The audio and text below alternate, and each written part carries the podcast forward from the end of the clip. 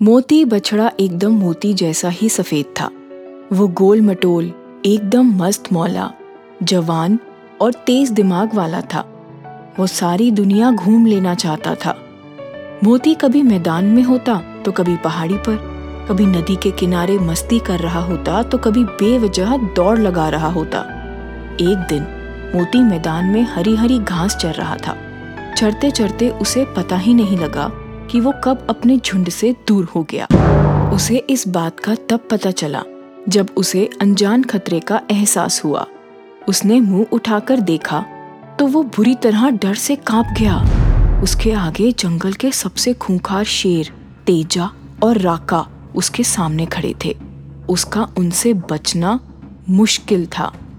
मोती को समझ आ गया था कि कोई अच्छी तरकीब ही उसकी जान बचा सकती है। लेकिन उसने भागने की कोशिश की तो दोनों शेर उसे धर दबोचेंगे और जान से मार डालेंगे। मोती घास चरने का नाटक करते हुए तेज़ी से कोई तरकीब सोचने लगा। डर से उसकी हालत खराब थी। उसकी छोटी सी गलती उसकी जान ले सकती थी। तेजा और राका को लगा कि मोती ने उन्हें नहीं देखा। वो आराम से उसके नज़दीक पहुँच गए। जैसे ही तेजा और राका उसके पास गए मोती को एक तरकीब सूझी। वो ज़ोर ज़ोर से रोने लगा। तेजा ने मुस्कुराते हुए कहा, तू चाहे कितना भी तेज रो ले, बेटा, आज तेरी जान नहीं बचेगी। यह सुनते ही मोती ज़ोर ज़ोर से हंसने लगा। मोती को ज़ोर से हँसते देखकर तेजा और राका दोनों हैरान रह गए। जब मोती रो रहा था तो वे ये सोच रहे थे कि ये सलोना सा बछड़ा उन्हें देखकर डर गया है और इसीलिए रो दिया। लेकिन इतनी ज़ोर से हंसने का क्या कारण हो सकता है? यह सोचकर तेजा और राका सोच में पड़ गए। अरे मोती, तू हमें देखकर ऐसे दांत फाड़ फाड़ कर क्यों हंस रहा है रे? तुझे क्या हमसे डर नहीं लगता? मोती अपनी हँसी किसी तरह रोकते हुए बोला मुझे ऐसे शेरों से क्यों डरना? जिनकी एक की पूछ कटी हुई है और दूसरे की लंगूर जैसी लंबी पूछ है। यह सुनते ही तेजा और राका अपनी अपनी पूंछों को देखने लगे। लेकिन पूंछ तो उन दोनों की सही सलामत थी। तेजा ने उसे डांटते हुए कहा अरे ओ बछड़े ये बता कि पहले तू रोया क्यों और अब दांत फाड़कर हंस क्यों रहा है? मोती ने सावधान होकर कहा सॉरी अंकल ये हंसने की बात नहीं है। आपको ढूँढने के लिए तो मैं सुबह से जंगल में भटक रहा हूँ। इस कारण तो मैं अपने झुंड से भी बिछड़ गया। तू? तू हमें सुबह से क्यों ढूंढ रहा है? अंकल मेरा नाम मोती है। मैं आपको इसलिए ढूंढ रहा था ताकि आप दोनों से जुड़ी बात आपको बता सकूँ। लेकिन ये बड़ी मजाकिया बात है। तब तेजा और राका का दिमाग पूरी तरह चकरा गया। दोनों सोचने लगे कि ऐसी क्या बात हो सकती है जो उनसे जुड़ी है और इस बछड़े को पता है हमें नहीं। वे दोनों अब मोती का शिकार करने की बात बिल्कुल भूल गए थे।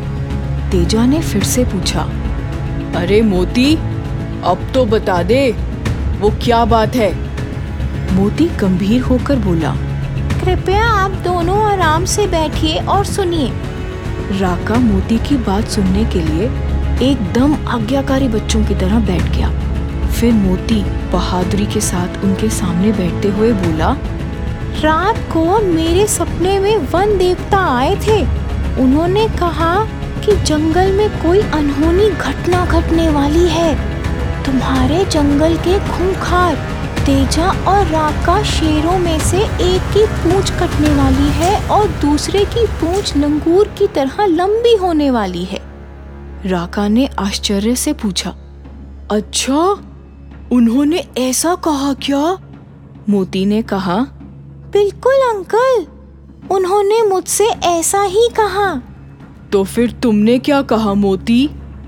मैंने मैंने वन देवता से कहा कि महाराज इससे तो हमारे जंगल की शान तेजा और राका का खूब मज़ाक उड़ेगा।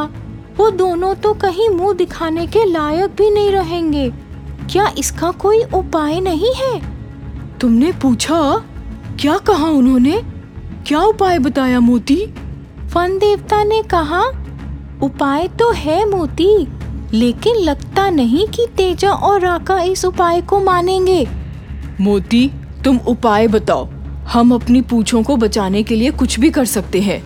मोती समझ गया कि तेजा और राका अब उसकी जाल में फंस चुके हैं। उसने कहा, सोच लो, वैसे कोई मुश्किल उपाय नहीं है। मोती, तुम उनका उपाय जल्द से बताओ। हम उस उपाय को मानने के लिए एकदम तैयार हैं।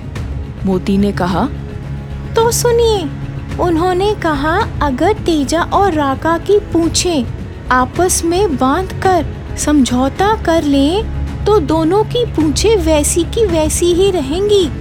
लेकिन ये कैसे हो सकता है मोती?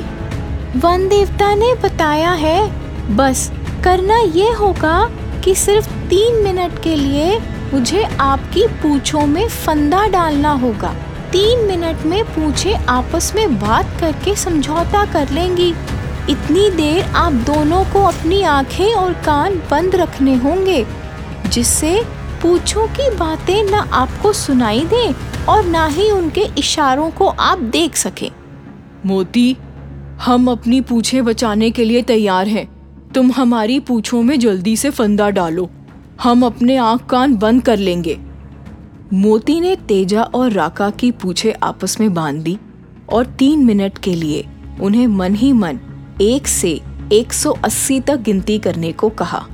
तेजा और राका ने अपनी आँखें बंद कर लीं। दोनों ने उंगलियाँ डालकर कान भी बंद कर लिए। मोती मौका पाकर इन खूंखार शेरों से जान बचाने के लिए वहाँ से सिर पैर रखकर भागा और तब तक नहीं रुका, जब तक वो अपने झुंड में नहीं पहुँच गया। जब तेजा और राका ने अपनी आँखें खोली और कान खोले तो उन्हें मोती दूर दूर तक दिखाई नहीं दिया। वो समझ गए कि मोती उन्हें उल्लू बना गया है। तो देखा बच्चों आपने, मुसीबत के समय सिर्फ़ रोने से कुछ नहीं होता, अपने दिमाग से होशियारी के साथ उपाय सोचकर उस मुसीबत से छुटकारा पाना चाहिए। हमारी आज की कहानी लिखी है आठ साल की गुड़िया सिद्दिका ने।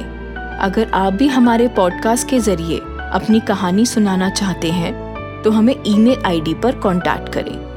हमारा ईमेल आईडी डिस्क्रिप्शन में है। Bye bye.